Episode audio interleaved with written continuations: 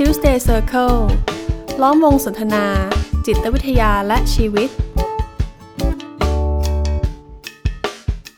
สวัสดีครับ กลับมาอีกแล้วกับ Tuesday Circle Podcast นะครับ ผมกุยกวีไกรม่วงสิริครับ ครับ ผมเอกสมภพจำจันทร์ครับ ครับ พี่เอกครับ วันก่อนผมเปิด Facebook ขึ้นมาไทยไทยไทยดูเนี่ย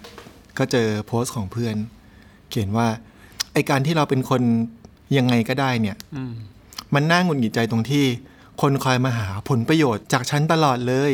อืมก็เลยทำให้ผมนึกถึงว่า เออ จริง ๆ ผมโตโตๆมาเนี่ย ผมเห็นข้อความลักษณะเนี้ยมาอยู่เรื่อยๆนะตลอดช่วงชีวิตของผมเลย ไม่ว่าตั้งแต่สมัยมหาลัยอืมนะเรียนจบใหม่ๆ จนตอนเนี้ยจะ 40 แล้ว ก็ยังคงเจอประเด็นนี้ที่เวลาคนคนคนหนึ่งเนี่ย ตั้งใจตั้งใจที่จะเป็นคนยังไงก็ได้ไม่เรื่องมากอืมใครจะว่าไงก็ว่าตามกันอืมเพื่อนอยากกินร้านไหนก็ไป แต่สุดท้ายก็ต้องวนกลับมาที่ความรู้สึกหงุดหงิดใจ อืมดูมันขัดแย้งกันเองนะ เพราะว่าถ้ายังไงก็ได้เนี่ยอืมมันก็ต้องก็ต้องยังไงก็ได้ด้วยสิที่จะถูกเอาเปรียบ อืม อืมเหรอตกลงยังไงก็ได้เราถูกเอาเปรียบ เราก็ต้องยอมถูกเอาเปรียบอย่างนี้แหละครับ หมายความว่าถ้าเราคิดว่าอะไรก็ได้อะอืมงั้นไอการถูกเอาเปรียบไอการที่ไม่ได้ดั่งใจ มันก็คืออะไรก็ได้ไงอืมอย่างหนึ่งอืมที่เราจะได้รับมาโดยที่เราก็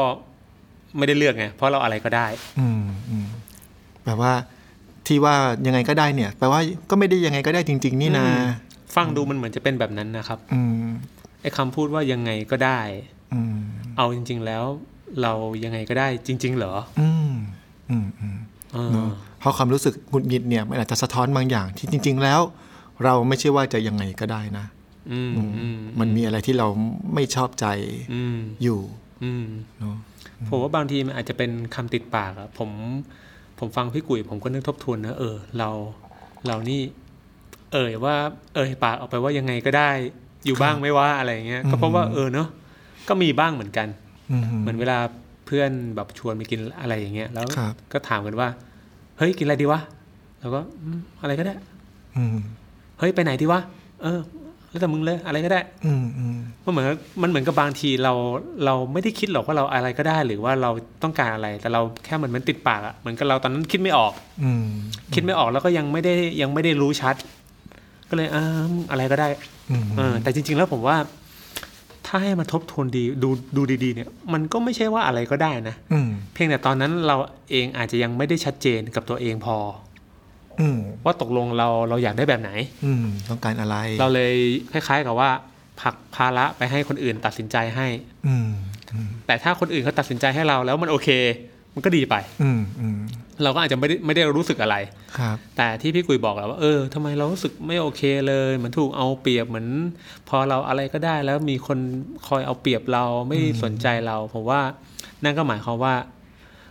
ดังนั้นการตัดสินใจของคนอื่นเนี่ยมันก็ไม่ได้ถูกใจไม่ได้ตรงใจเขาอืมอืมไม่ได้ตอบโจทย์เสมอไปเออเนาะมันจึงว่าไม่ใช่อะไรก็ได้นะ อืมอืมแต่ทีนี้ประเด็นคือแล้วยังไงล่ะ เออ กับเรื่องนี้ ถ้างั้นแปลว่า หลาย ๆ ครั้งที่เราคิดว่าเรายังไงก็ได้ อืมเนอะแม้กระทั่งตอนที่พี่เอกบอกว่าเราเราให้เพื่อนเลือกเลยจะกินข้าวร้านไหนอืมหรือหรือประเด็นพอพูดมาแล้วเนี่ยนึกถึงมุกตลกที่เขาพูดถึงว่าอะไรนะ กินอะไรถามแฟนอืมแฟนบอกยังไงก็ได้ แต่พอเราเสนอไปสามอย่างไม่เอาสักอย่างหนึ่งเออเออเออแล้วผู้ชายก็ล้มโต๊ะ เอาไงกันแน่วะอะไรอย่างเงี้ยอืนะมเออเราเราคงไม่ได้มามาตั้งตั้งใจที่จะมาพูดว่าอะไรเป็นเป็นฝ่ายถูกฝ่ายผิดครับนะแต่ว่าจะชวนให้มองกันว่า เอ๊ะ ไอความคิดที่เริ่มรู้สึกไม่โอเค แล้วมีความคิดที่ว่าคนอื่นเอารัดเอาเปรียบอืมสิ่งนั้นไม่ถูกใจเราอืมไม่นึกถึงเราเลยอืมทั้งนั้นที่เราอุตส่าห์เป็นคนง่ายๆยังไงก็ได้แล้วอืมทำไมถึงไม่ถึงเราบ้างอืมไอความรู้สึกน้อยอกน้อยใจ ความรู้สึกโกรธความรู้สึกหงุดหงิดตรงนี้เนอะมันสะท้อนถึงใจบางอย่างที่เราคงจะต้องเริ่มหันกลับมามองอืมและยอมรับตัวเองบ้างแล้วล่ะว่า เราอาจจะไม่ใช่คนที่ยังไงก็ได้จริงอืมอืมใช่ครับ ผมว่ามันคงจะเป็นอย่างนั้นแหละ เพราะถ้าอะไรก็ได้เราเราก็ย่อมไม่รู้สึกอืมถูกไหมเพราะถ้าสมมติผมว่าผมอะไรก็ได้ พี่กุ๋ยก็เลยพาผมไปกินร้านอาหารแห่งหนึ่งอืมถ้าผมอะไรก็ได้จริงๆ ผมก็ไม่รู้สึกอะไร ผมก็คงไปกินกับพี่ได้ แต่ผมรู้สึกว่าแม่งกูมากินแต่ร้านนี้ทุกทีเลย มันก็เลือกแต่ร้านนี้เออแต่ผมก็ไม่ได้พูดออกไปอะเพราะผมบอกอะไรก็ได้ แล้วผมก็มานั่งหงุดหงิดใจว่าโอ้เลือกแต่ของตัวเองไม่เคยถามเราเลยอืมเอาเขาก็ถามมึงแล้วนี่แต่มึงบอกว่าอะไรก็ได้ไงอืมอืมอ่า ผมว่ามันเลยเป็นความย้อนแย้งนะถ้าเราครับตระหนักดูดีๆอย่างที่พี่กุยว่าแหละว่าเออถ้าเรารู้สึกไม่โอเคขึ้นมาอืมแสดงว่ามันก็อาจจะเป็นสัญญาณบางอย่างว่า ไอ้ที่คนอื่นเขาเลือกให้เรา แล้วเราบอกว่าอะไรก็ได้เนี่ย จริง ๆ แล้วมันไม่ใช่ว่าอะไรก็ได้อืมเราเองก็มีความต้องการบางอย่างอืมแต่เราอาจจะไม่ได้เห็นภาพมันชัดนะว่าเราต้องการอะไรเหรอในสถานการณ์นั้น อืมเพราะฉะนั้นผมนึกถึงอีกเรื่องหนึ่ง ไม่ไม่แน่ใจว่าว่ามันจะต่อเนื่องกันเลยหรือเปล่าอืมอย่างตอนที่ผมสมัยผมเรียนบริหารธุรกิจเนี่ย มันจะมีคำหนึ่งที่นิยมพูดกันก็คือคาว่า yes man Mr. yes man อืมอืมอืมคนที่พูด no ไม่เป็นอืมนะคนคนนี้ก็เป็นอีกกลุ่มหนึ่งที่ดูเหมือนจะเป็นคนอะไรก็ได้ ใครใครมาให้ทำอะไรก็รับหมด รับหมดอืม ใครว่ายังไงก็ว่าตามกันไอ้นี้ได้ไหมงานนี้ช่วยหน่อยได้ไหมอะไรเงี้ยอืมอืมได้หมดเลยอืมอืมแล้วสุดท้ายคนกลุ่มเนี้ยก็มักจะตกไปที่พฤติกรรมบางเออสองสามอย่างอืมหนึ่งคือทำแล้ว แล้วก็ไม่เป็นไรก็ทำแล้วรู้สึกว่ายินดีที่ได้ทำให้อืมอันที่สองก็คือทำแล้วกลับมารู้สึกหงุดหงิดใจอืมว่าทำไมอะไรก็ต้องเออมาลงที่กูตลอดอืมอันที่สามก็คือหายไปเลยคือ ตอบ yes yes yes yes เทไปเลย แล้วก็เท อย่างเงี้ยอ่าอืมอืมอันนี้ก็ก็น่าจะเป็นอีกลักษณะหนึ่งที่ที่เขาอาจจะไม่ได้ทันได้ได้สำรวจตัวเองว่าเฮ้ยจริง ๆ แล้วปากตอบ yes เนี่ย ใจเรามัน yes อืมอืมอืมจริง ๆ หรือเปล่าครับ ผมว่ามันก็เป็นเป็นสถานการณ์ที่น่าสนใจที่ถ้าเราค่อย ๆ ได้มาสำรวจตัวเองนะครับ เราอาจจะพบว่าไอ้คำว่าอะไรก็ได้เนี่ยจริง ๆ แล้วมันก็อาจจะมีที่มาที่หลากหลาย อืม อืมอะไรก็ได้ในแบบที่หนึ่งก็คืออะไรก็ได้จริงอืๆไม่ได้มีไอเดียไม่ได้มีความไม่ได้มีธงอะไรเป็นครับพิเศษอะครับอะไรก็ได้ตามที่พูดจริงๆอืมกับอันที่สองคืออะไรก็ได้ เพราะไม่กล้าจะยืนยันว่าตัวเองต้องการอะไรอืมก็เหมือนบางทีถ้าลองลองสำรวจดูอาจจะมีนะ อาจจะมีอืมสิ่งที่ต้องการเฮ้ยเราอยากไปเที่ยวที่นี่อะเราอยากจะไปกินร้านนี้ เราอยากจะตัดสินใจแบบนี้ครับแต่ เราไม่ไม่กล้าที่จะตัดสินใจ ไม่กล้าที่จะยืนยัน เพราะไม่รู้ว่าเสนอแบบนี้ไปแล้ว คนอื่นจะโอเคไหมอืมเราก็เลยคล้ายๆกับว่าผลักความรับผิดชอบให้คนอื่นตัดสินใจแล้วกัน เราก็เลยบอกว่าอะไรก็ได้อืมอืมแต่จริงๆ ในใจไม่อะไรก็ได้ ในใจลุ้นนะว่าจะได้อย่างที่กูต้องการไหมแต่กูไม่อยากเอ่ยปากอืมอืมอืมแปลว่าบางทีเราก็มีความต้องการสองอย่างเกิดขึ้น คือหนึ่งจริงๆเราก็มีอย่างที่เราต้องการนั่นแหละอืมกับสองคือเราไม่อยากจะถูกเกลียดอะอืม เราไม่อยากจะถูกมองไม่ดี กลัวว่าสิ่งที่เราเสนอไปจะไม่ได้รับการยอมรับอืมอย่างนี้เนาะครับอันนี้แสดงว่าบางทีมันก็มีโอกาสที่ความต้องการของเราสองอย่างมันจะขัดแย้งกันเอง อืมครับใช่ครับมันมีโอกาสที่จะขัดแย้งกันเองครับ เพราะผมอาจจะต้องการอย่างหนึ่งแต่ในขณะเดียวกัน ผมอาจจะต้องการทำอะไรบางอย่าง หรือหรือสมมติเอายกตัวอย่างเรื่องร้านอาหารก็ได้ครับผมอาจจะอยากตัดสินใจไปกินร้านเนี้ยอืมแต่ผมก็ไม่รู้ว่าโอ้ยเสนอไปในกลุ่มนี้ ถ้าทุกคนไม่โอเคล่ะ ทุกคนจะมาหาว่าเราเลือกร้านอะไรก็ไม่รู้หรือเปล่าอืมอืมนั้นเราไม่เลือกแล้วกัน ให้คนอื่นเลือกอืมแต่ถ้าเราจะไม่เลือกแล้วคนอื่นเลือกแล้วมันไม่ถูกใจเรา มันก็อาจจะทำมีโอกาสทำให้เรารู้สึกไม่ดีอีกอืมว่าโอ้โห มันก็ไม่ได้ร้านที่เราอยากจะเลือกสักทีหนึ่งอืมเพราะว่าในเรื่องสถานการณ์เล็กๆน้อยๆแบบเนี้ยมันก็มันก็อาจจะเกิดขึ้นได้เป็นปกติ แต่บางทีถ้ามันอาจจะมันอาจจะไปเกิดขึ้นในสถานการณ์ที่ใหญ่กว่านี้ก็ได้อืม เช่นการตัดสินใจบางอย่างที่มันสำคัญกับชีวิต เช่น เราจะเรียนอะไรอืมจะเรียนต่ออะไรดี หรือจะทำงานอะไรพวกเนี้ยบางครั้งเราก็ไม่กล้าที่จะตัดสินใจ หรือไม่ได้สำรวจตัวเองดีพอว่าตกลงเราต้องการอะไรกันแน่ เราเลยฝากการตัดสินใจให้คนอื่นอืมอืมบางทีบางคนก็รู้นะว่าตัวเองอยากอยากเรียนอะไรอยากทำงานอะไรแต่ว่าไม่ตัดสินใจ ให้พ่อแม่เลือกให้อืมให้พ่อแม่ตัดสินใจให้หรือ เมื่อพ่อแม่เสนอแล้วก็ไม่กล้าจะโต้แย้งอืมก็อะพ่อแม่ว่าอย่างนั้นก็ว่าอย่างนั้นก็ได้แล้วก็เรียนด้วยความรู้สึกซัฟเฟอร์เป็นทุกข์อืม ทำงานแล้วก็ทำงานด้วยความเป็นทุกข์อีกเพราะว่าก็ทำตามพ่อแม่ครับเพราะไม่ไม่กล้าที่จะขัดแย้ง ไม่กล้าที่จะแสดงออกว่าเราต้องการแบบนี้อืมอืมหรือบางคนก็อาจจะเลือกเรียนตามเพื่อนอืมเห็นกลุ่มเพื่อนไปทางนี้อืมใจก็อยากจะเรียนอีกอันหนึ่งอืมแต่ว่าอาจจะไม่ได้สำรวจความกังวลของตัวเองที่ว่ากลัวกลัวจะไม่มีเพื่อน หรือว่ากลัวจะสูญเสียเพื่อนกลุ่มนี้ไปอืม และการที่จะต้องไปเริ่มต้นใหม่ๆ คือไม่ได้สำรวจว่าจริง ๆ แล้วพอไปดำเนินชีวิตจริง ๆ คนเราก็มีมีโอกาสสร้างเพื่อนใหม่ได้อืมเพื่อนกลุ่มนี้ถ้าเราก็ยังคงติดต่อกันอยู่ แล้วก็ไม่ได้สูญเสียเพื่อนกลุ่มนี้ไปเสมอไปอืมแต่พอไม่ได้สำรวจตรงนั้นปุ๊บก็เลยเลือกเส้นทางที่อืมที่อย่างที่พี่เอกบอกว่าเราก็โยนภาระเหมือนกับโยนภาระไปที่เพื่อนนะอืมอืมว่าอะเพื่อนทุกคนเลือกทางนี้งั้นฉันก็ต้องเลือกทางนี้แหละ อืมอืมอืมอืมครับพอมานึกนึกๆดูผมผมไม่เชื่อนะว่า อะไรก็ได้นี่มีอยู่จริง ครับ มันมีแต่ว่าเราต้องการอะไร แล้วความแล้วสิ่งที่เราต้องการนั้นเนี่ยมันมันมันกว้างหรือมันแคบไม่ถึงยังไงมันกว้างตัวอย่างเช่นอะกลับมาที่เรื่องการไปตัดสินใจกินร้านอาหารก็ได้ ถ้าความต้องการของผมมีแค่ ก็อะไรก็ได้ ก็ขอให้มีของกิน อืมมันก็กว้างอืมอืมยังไงเพื่อนเลือกร้านไหน ผมก็ได้กินอยู่แล้วครับ แต่ถ้าผมบอกว่าเฮ้ยผมต้องเป็นร้านเนี้ยอันร้านอาหารญี่ปุ่นร้านเนี้ยอืมมันเริ่มแคบลงมาแล้ว แต่ผมไม่ไม่เสนอม หรือผมไม่ได้ทันสำรวจตัวเองด้วยว่าผมอยากกินร้านนี้ก็ได้ ตอนนั้นอืมตอนนั้นผมยังไม่รู้แล้วกันนะครับแล้วพอผมบอกว่าอะไรก็ได้อะเพื่อนก็ตัดสินใจเลือกร้านของเขาไปอืมแล้วผมก็อาจจะรู้สึกแม่งไม่อยากกินร้านนั้นเลยว่ะ แต่ก็อะก็ได้ว่าอะไรอย่างเงี้ยอืมอืมคือถ้ามันถ้ามันแคบนะมันก็อาจจะมีโอกาสที่จะไม่ตรงครับดังนั้นผมเลยบอกว่าผมเลยเข้าใจว่ามันไม่ใช่อะไรก็ได้นะ แต่มันมีคล้ายๆกับว่ามันก็มีความต้องการบางอย่างในในใจเราอยู่แล้วแหละครับ แต่ว่าความต้องการบางอย่างนั้นมันคืออะไร แล้วเราตระหนักถึงมันหรือเปล่าอืมอืมอืมเมื่อกี้พอฟังพี่เอกเล่าปุ๊บผมก็คิดตามไปด้วยว่าเอ๊ะถ้าถ้าถ้าเธอสถานการณ์อย่างนี้เราไม่พูดว่าอะไรก็ได้เราจะพูดอะไรได้บ้าง ผมก็คิดคำว่า เออไม่แน่ใจ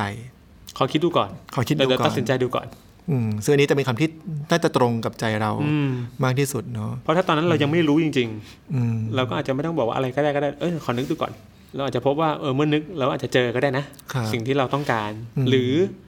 ถ้าเจอแล้วก็จะมีโจทย์ต่อไปนะว่า เจอแล้วเราจะพูดออกไปไหมอืมเจอแล้วเราจะกล้าแสดงออกหรือเปล่าว่าเราต้องการสิ่งนี้อืมซึ่งผมว่ามันก็เป็นโอกาสนะ มันครับไม่ได้หมายความว่า เราเจอแล้วแล้วเราสื่อสารแล้วเราต้องได้ มันก็ไม่ใช่อืมอืมแต่ผมว่ามันก็เป็นสิทธิ์ของเราที่เราจะสื่อสารอืมอืมอืมแต่ถ้าสมมติว่าสื่อสารไม่ได้ ก็เป็นอีกขั้นหนึ่งที่จะได้เหมือนกับทบทวนใจตัวเองอีกอืมว่าต้องการอะไร กำอีลักงกลัวอะไรใช่ต้องการแล้วอะไรกำลังกลัวอะไรแล้วกำกำกำลังกังวลอะไรอืมเหมือนหลาย ๆ คนนะครับว่าเหมือนกับตอนเรียนก็ตัดสินใจตามพ่อแม่อืมอะด้วยความเชื่อว่าไม่เป็นไรอะเรียนให้เขาไปก่อนอืมฝืนเรียนแต่จบมาเราจะได้เลือกของตัวเองพอจบมาพ่อแม่ก็เสนออีกลูกแน่ทำงานนี้อืมก็เลยอะทำตามพ่อแม่ก็ได้พ่อแม่เขาว่าอย่างนี้ก็คงจะดีครับแต่ไปๆมาๆก็รู้สึกมันไม่ไหวอะมันรู้สึกชีวิตมันเหมือนกับ เราว่าอะไรก็ได้นะ แต่ทำไมพ่อแม่ไม่เข้าใจเราเลยทำไมพ่อแม่ไม่ไม่เห็นใจเราเลย ครับ แต่ถามว่าพ่อแม่รู้ไหมว่าคุณต้องการอะไร ไม่รู้อืมเพราะเราอะไรก็ได้อืมนึกออกไหมคล้าย ๆ กับว่าในใจมันเหมือนกับว่า เราเองมีความต้องการ แต่เราอยากให้คนอื่นเขาก็รู้ว่าเราต้องการอะไร และจะได้ตอบสนองความต้องการนี้ของเราได้อะอืม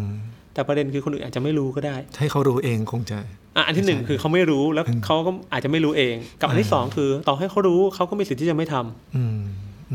แต่อย่างน้อยผมว่าในฝั่งของในฝั่งของตัวเราเอง เรามีสิทธิ์ที่จะได้ค่อยๆสำรวจนะครับว่าอืมในในสถานการณ์แต่ละอย่างเนี่ยเฮ้ยเราเราต้องการแบบไหนอืมเราอยากเลือกทางไหน แล้วเราจะสื่อสารกับสิ่งสื่อสารสิ่งเหล่านี้ออกไปให้กับคนที่อยู่กับเราอย่างไร ครับอืมทีนี้มันมันจะมีอีกลักษณะหนึ่งคืออ่าการที่คนเราอาจจะมีการคาดหวังในทางร้ายอืมคาดหวังในทางลบแล้วกันใช้คำว่าทางร้ายแล้วมันดูแย่เนอะอืมอืมคาดหวังในทางลบว่า แม้เท่าที่รู้จักเพื่อน เท่าที่รู้จักแฟนรู้จักคุณพ่อคุณแม่มาเนี่ยอืมคล้าย ๆ เรารู้อยู่แก่ใจเลยว่า เสนออะไรไปก็ไม่มีทางได้รับการตอบสนองอืมเราคิดอย่างนี้ปุ๊บอืมเราก็เลย เอาไงก็เอาอย่างนั้นแหละอืมอย่างเงี้ยอืมก็เหมือนอย่างที่เมื่อกี้ผมบอกนะครับ มันไม่ใช่ทุกความต้องการที่จะจะได้รับการตอบสนองนะครับครับแต่ทีนี้ไอ้คำว่าไม่ได้เนี่ย มันก็เรื่องหนึ่งนะอืมแต่อีกอันหนึ่งก็คือไม่ไม่เลือก อืม ว่าจะทำเพราะคำนึงถึงผลลัพธ์ทางร้ายหรืออย่างที่พี่กุ๋ยว่าก็ได้อืมผมว่าย้อนกลับมาที่เรื่องของของเมื่อสักครู่นี้ที่ผมยกตัวอย่างไปนะครับ ก็เป็นเหตุการณ์จริงนะที่ที่บอกว่าคนคนหนึ่งเขาตัดสินใจจะเรียนตามพ่อแม่เนี่ยครับว่าถามว่าเอาเข้าจริงๆแล้ว ถ้าถ้าคุณจะเลือกเรียนในสิ่งที่คุณอยากเรียนจริง ๆ มันได้หรือเปล่าอืมสุดท้ายเขาบอกว่าจริงๆมันก็ได้นะอืมแต่พ่อแม่อาจจะไม่เห็นด้วยอืมและพ่อแม่อาจจะไม่พอใจอืม แต่สุดท้ายพ่อแม่ควบคุมไม่ได้หรอกนะว่าเราจะเลือกเรียนอันไหนอืมนึกออกไหมคือสุดท้ายคุณก็เลือกได้อยู่ดีแหละ ว่าคุณบางอย่างแล้วกันนะอืมคุณก็เลือกได้อยู่ดีว่าคุณจะทำอะไรหรือไม่ทำอะไรอืมอืมเพียงแต่ว่าไอ้บางอย่างที่เลือกเนี่ย มันก็คล้ายๆ กับมันมีราคาที่คุณก็ต้องจ่ายเหมือนกัน มันมี consequence มันมีผลลัพธ์ที่เกิดขึ้นตามมาครับหรืออย่างทำงานเงี้ยคุณก็เลือกได้มันชีวิตคุณอะอืมคุณจะทำงานฟรีแลนซ์คุณจะทำงานข้าราชการคุณจะทำงานบริษัทเอกชนอืมแต่พ่อแม่บอกว่าไม่ได้ คุณต้องเป็นข้าราชการอืม แล้วคนก็อ๋องั้นเราเป็นข้าราชการตามพ่อแม่บอกก็ได้ อืมอย่างเงี้ยครับคือสุดท้ายแล้วเนี่ย ผมว่าเราต้องเห็นนะว่า เราเป็นคนตัดสินใจเองอืมเพราะเมื่อเราปฏิเสธว่าเราเป็นคนตัดสินใจเองผมว่าเราก็จะเราก็จะโทษคนอื่นอะอืมพ่อแม่ทำให้เราเป็นทุกข์อยู่ทุกวันนี้ เพราะว่ามาตัดสินใจให้เรามาเลือกให้เราครับเราอะไรก็ได้ แล้วเขาก็ไม่ได้ใส่ใจเราว่าเราต้องการอะไรอืมแต่ บางทีเราเองอาจจะยังไม่เคยยืนยันเลยก็ได้ว่าเราอยากจะเลือกทางนี้ที่เราต้องการ อืมอันนี้ก็ทางหนึ่งนะกับอีกอันหนึงคือเป็นความต้องการที่ยังไงยังไงก็ไม่ได้ อืมเพราะมันไม่ได้เกี่ยวข้องกับเรา ครับ โดยตรงอืมเช่นเราอาจจะคาดหวังว่าใครบางคนจะเข้าใจเรา ใครบางคนจะต้องเห็นใจเราอืมใครบางคนจะต้องรักเราอืมอะไรอย่างเงี้ยผมว่าพอความต้องการไปอยู่ที่คนอื่นเนี่ย อันนี้ยังไงมันมีโอกาสที่จะไม่ได้แน่อืมๆเออแต่ไอที่ผมพูดพาร์ทแรกก็คือ มันขึ้นอยู่กับตัวเราเองอืม ในหลายกรณีเหมือนกันที่ผมเจอก็คืออืมการยอมคล้อยตามเนี่ยอืมมันไม่ได้เกิดจากการเป็นคนอะไรก็ได้ แต่ว่าอืมเกิดจากความที่เราพยายามที่จะเลี่ยงอืมความยุ่งยากใจของเราเองอืมอย่างที่พี่เอกพูดว่ามันมีราคาที่ต้องจ่ายบางทีการที่พ่อแม่เลือกให้เราเรียนทางนี้หรือทำงานทางนี้ แล้วเราก็เลือกที่จะเอาตามพ่อแม่เลยเนี่ยอืมมันก็เพราะว่าเรารู้สึกว่ายุ่งยากใจที่จะต้องไป ไปต่อสู้อะอืมเออใช่ว่าต่อสู้เหรอไปต่อรองอืมไปเจราจาเนาะอืมหรือว่าต่อให้ต่อให้ตัวเองคาดคาดการณ์ได้ว่าเจรจาก็สำเร็จแหละอืมแต่ก็จะมีปัญหากับพ่อแม่ พ่อแม่จะไม่พอใจอีกอืมอะไรเงี้ยอืมเราคิดว่าการเลือกทางเนี้ยมันลื่นไหลกว่าใช่แต่เอาจริง ๆ แล้วก็มาพบว่าชีวิต มันก็ไม่ได้ลื่นไหลนะอืมมันเหมือนจะลื่นไหลอะ่ะอืมแต่ว่าความอึดอัดอะพ่อแม่ไม่พ่อแม่ไม่ได้โกรธและอืมพ่อแม่พึงพอใจ ลูกกลับมาบ้านก็ยิ้มอืม แต่ใจเราข้างใน เห็นรอยยิ้มพ่อแม่แล้วเราไม่ได้รู้สึกปิติตามคุณพ่อคุณแม่อืมเรารู้สึกว่าโห พอใจแล้วละสิอืมที่ฉันเลือกเรียนทางนี้ให้คุณอย่างเงี้ยอืมเดี๋ยวคอยดูนะเดี๋ยวเรียนจบฉันจะทำอะไรของฉันบ้างแล้ว แล้วก็เริ่มแยกตัวออกจากพ่อแม่ พูดคุยน้อยลงครับมีความโกรธข้างในที่เก็บเอาไว้อยู่อืมหรือว่ามันขยายไปเป็นความทุกข์อื่น ๆ อย่างเงี้ยอืมเนอะตรงนี้ก็เลยจะชวนให้เห็นว่าบางทีการเลือกที่จะไม่ยุ่งยากใจเนี่ย มันก็เป็นยุ่งยากใจอีกแบบหนึ่งใช่นะใช่ใช่เออ แต่ว่าเราเราก็ไม่ได้จะบอกว่าทางไหนดีที่สุดหรอกอืมเพราะผมก็มีเพื่อนที่อยากเรียนดนตรีอืมเออแต่ว่าคุณพ่อคุณแม่อยากให้เรียนวิศวะครับแล้วน้องเขาก็มีศักยภาพด้านนี้อืมน้องก็เรียนวิศวะจนจบ 4 ปี เอาปริญญาให้พ่อแม่ แล้วก็บอกกับพ่อแม่ว่า เดี๋ยวผมจะไปเรียนดนตรี ตามที่ผมอยากเรียนนะอืมแล้วน้องก็ไปลงเรียนปอตรีใหม่ครับพี่อืมอืมอืมเออเรียนเรียนที่มหาลัยอืมของสารสารยาอืมอืมจน จบมาเป็นนักดนตรีอืมไม่ทำงานวิศวะด้วยนะอ่าอ่าอ่าแล้วก็อยู่เลี้ยงดูตัวเองได้ แล้วเขาก็มีมีหนทางอยู่กับคุณพ่อคุณแม่ต่อไปได้ของเขาอะอืมอืมมันก็ไม่มีคำตอบสำเร็จรูปเนาะอืมว่าจะต้องเลือกแบบไหนครับ แต่อย่างที่อย่างที่ผมบอกแหล้วครับ ผมว่าทุก ๆ ทางมันก็มีผลได้ผลเสียครับ ที่เราจะต้องคำนึงอืมทุกๆทางมันมีอะไรบางอย่างที่เราได้ แต่ในขณะครับเดียวกันมันก็มีอะไรบางอย่างที่เราก็ต้องลงแรงอืมที่เราต้องรับผิดชอบครับ กับสิ่งที่เกิดขึ้นอยู่เหมือนกันอืมดังนั้นผมว่าโดยข้อสรุป ผมว่าไม่มีอะไรก็ได้นะ มีแต่ว่ารู้กับไม่รู้ ว่าตัวเองต้องการอะไรในตอนนั้นอืมแล้วบางทีเมื่อไม่รู้เราก็เผลอพูดว่าอะไรก็ได้อืมแต่ถ้าหากเราหยุดที่จะพิจารณาสักหน่อยเราอาจจะได้พบคำตอบ ว่าเราครับต้องการอะไร เราอยากจะเลือกแบบไหนอืมแล้วทีนี้ก็ขึ้นอยู่กับเราแล้วแหละว่าเราจะจะได้สื่อสารสิ่งเหล่านี้ออกไปหรือเปล่า หรือเรายังติดขัดกับความกลัวความกังวลครับ ซึ่งมันก็จะเป็นความต้องการอีกชั้นหนึ่งอีกอืมอืมหรืออย่างน้อยเราถ้าเรายังไม่เจอว่าเราต้องการอะไร อย่างน้อยเราได้ขยับจากคำว่าอะไรก็ได้ มาเป็นคำว่ายังไม่แน่ใจขอคิดดูก่อนเนี่ยอืมอืมก็เป็นเป็นขั้นตอนสเต็ปสำคัญแรก ๆ แล้วที่จะได้อืมกลับมาอืมทำความเข้าใจตัวเองอืมแล้วก็ไม่คล้อยตามไปกับความต้องการ หรือว่าเอ่อทิศทางของสังคมของคนอื่อืนมอืมแล้วเมื่อแล้วสุดท้ายถ้าเราจะเอ่ยปากว่าอะไรก็ได้เนี่ยสุดท้ายมันจะเป็นอะไรก็ได้จริงๆอืมๆเพราะเราชัดเจนแล้วแหละว่า อะไรก็ได้นั้นเนี่ยมันก็ได้สิ่งที่เราต้องการทั้งนั้นแหละอืมเหมือนร้านอาหารไหนก็ได้เนี่ยเพราะเราก็ต้องการแค่ของกินอันเนี้ยยังอะไรก็ได้มันก็คืออะไรก็ได้จริง ๆ คือบางทีพะเราว่อาจจะไม่ได้มีความต้องการอะไรเป็นใช่พิเศษจริงต้องการแค่กินกูหิวแล้วๆครับเออแต่บางครั้งเรื่องที่มันสำคัญกว่านั้น หรือเรื่องที่มันใหญ่กว่านั้นเช่นเฮ้ยคุณจะเลือกอนาคตของคุณเนี่ยอืมมันไม่ใช่อะไรก็ได้นะแต่เราเองอาจจะยังไม่แค่ไม่ชัดเจนอืมนะครับ ก็อาจจะประมาณนี้เนาะครับผมอืมอืม ก็ชวนทุกท่านนะครับ หากครั้งต่อไปหากมีสถานการณ์ที่ต้องตัดสินใจ ก่อนจะพูดว่าอะไรก็ได้ครับสำรวจตัวเองนิดนึงเนอะว่าจริงๆแล้วเราเราชอบไม่ชอบอะไร เราต้องการแบบไหน แล้วสิ่งที่เราต้องการตรงเนี้ย มันพอมีทางไหมที่จะเป็นไปได้ ครับไม่ต้องสื่อสารยังไงอืมให้คนที่อยู่กับเรา เขาได้รู้เนาะว่าเราต้องการแบบนี้ แล้วถ้าห่วงเรื่องความสัมพันธ์อะผมว่ามันก็ไม่ใช่เรื่องผิด หรือเรื่องที่ต้องน่ากังวลอะไรขนาดนั้นเนาะอืมที่เราจะพูดออกไปว่าเอ้ยจริง ๆ แล้วเราต้องการสิ่งนี้อืมหรือจริงๆแล้วเราเรายังไม่แน่ใจว่าอะไร เพื่ออีกฝ่ายหนึ่งเนี่ยจะได้รับรู้อืมว่า เออตกลงเราความต้องการของเราคืออะไรอืมหรือเราเองก็ยังไม่ได้แน่ใจนะอืมเพราะผมว่าถ้าห่วงเรื่องความสัมพันธ์เนี่ย การที่เราบอกว่าอะไรก็ได้อะอืมแล้วเราไปตอบทีหลังว่า ไม่เอาอะอืมมาผมว่าอันนี้มันกระทบความสัมพันธ์มากกว่านะคือที่ผมทำงานเนี่ยผมจะเจอแบบกรณีที่สุดโต่งไปสองทางนะครับทางแรกก็คือไม่กล้าอื ไม่กล้าเลยผมอยากได้แต่ว่าก็ก็อยู่กับความอึดอัดคับข้องใจนะอืมเพราะไม่กล้าจะสื่อสารว่าฉันต้องการแบบเนี้ยอย่างเช่นคนที่เป็นแฟนกันเนี่ยครับไม่ไม่กล้าสื่อสารว่าโอ้อยากจะให้เธอมาหาฉันหน่อยเวลาที่ฉันป่วย อยากจะให้เธอดูแลฉันแบบประมาณนี้อืมแต่อยู่กับความน้อยใจอะว่าอืมทำไมเขาไม่เห็นทำแบบนี้ให้เราทำไมเขาไม่ทำแบบนี้ให้กับเราเพราะแฟนคนอื่นเขายังทำกันเลยอืมอืมอืมแล้วคุณเคยบอกเขาไหมไม่เคย อืม เขาน่าจะรู้เองสิอืมสตรงด้านหนึ่งก็คือไม่สื่อสารแต่คิดว่าอีกฝ่ายน่าจะรู้ครับแต่ในใจก็ต้องการ กับอีกทางหนึ่งคือ ต้องการแล้วสื่อสารทุกอย่างอืมจนกลายเป็นสื่อสารนั้นกลายเป็นการเรียกร้องอืมเธอต้องทำให้ฉันนะ ฉันต้องการแบบนี้นี้หนึ่งสองสามสี่เธอต้องทำให้นะอืมถ้าเธอไม่ทำเธอเป็นแฟนที่ไม่ดีอืมอืมอืมอีกอันหนึ่งก็แบบโอ้โหบอกทุกอย่างจะคาดคั้นทุกอย่างว่าฉันต้องได้ถึงฉันต้องการ แต่ผมว่ามันมันเป็นสุดโต่งไปคนละทางอ่าอ่าแต่ถามว่างั้นตรงกลางคืออะไรอืมตรงกลางก็คือ เราอาจจะมีการสื่อสารที่มันเหมาะสมถึงสิ่งที่โอเค เราต้องการจริงๆอะอืมแต่กับบางสิ่งเราก็เข้าใจได้ว่า มันไม่ใช่หน้าที่ของอีกฝ่ายที่ต้องมาตอบสนองเรา เราจัดการด้วยตัวเราเองได้ อืมผมว่ามันแต่ว่าอย่างว่าแหละตรงกลางของแต่ละคนอาจจะไม่เหมือนกัน อืมแต่เราไม่จำเป็นต้องสุดไปทั้งสองทางที่จะปฏิเสธไม่สื่อสารแล้วคิดว่าอีกฝ่ายต้องรู้เองกับอีกอันหนึ่งคือ สื่อสารทุกอย่าง และคิดว่าอีกฝ่ายจะต้องทำตาม อืมอืม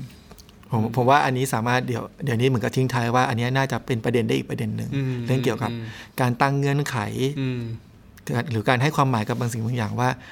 เมื่อสิ่งนี้เรียกว่าแฟน สิ่งนี้เรียกว่าพ่อเรียกว่าแม่อืมอืมจะต้องเป็นอย่างนี้สิอืมต้องคิดได้เองหรือจะต้องทำให้ได้ทุกอย่างตามที่ฉันอืมเรียกร้องได้อย่างนี้เนาะครับแต่ว่าถ้าถ้าเกี่ยวข้องกับเรื่องของอาการยังไงก็ได้เนี่ยเอ่อตัวนี้ก็ได้มาเห็นว่ามันมีลักษณะสุดตรง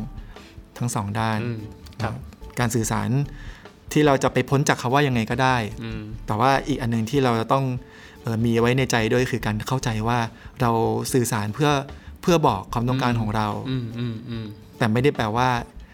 เขาจะต้องทำตามที่เราต้องการเสมอไป ใช่ครับ โอเค งั้นในเทปนี้ก็ประมาณนี้เนอะชวนให้ทุกคนครับได้ได้เห็นว่าตกลงที่เรายังไงก็ได้อาจจะไม่ใช่ว่ายังไงก็ได้จริง ๆ เสมอไป และเราจะพัฒนาตัวเองหรือเรามีวิธีการอะไรที่ ที่เราจะไม่ใช่คนยังไงก็ได้อืมอีกต่อไปครับผมน่าจะได้อยู่อย่างมีความสุขกันได้มากขึ้นทั้งกับตัวเองและกับสังคมเพื่อนครับเพื่อนฝูงแฟนครอบครัวนะครับครับโอเคการเทปนี้ Tuesday Circle Podcast ก็ต้องฝากไว้ประมาณนี้นะครับครับครับผมสวัสดีครัครับบสวัสดีครับ Tuesday Circle ล้อมวงสนทนา จิตวิทยาและชีวิต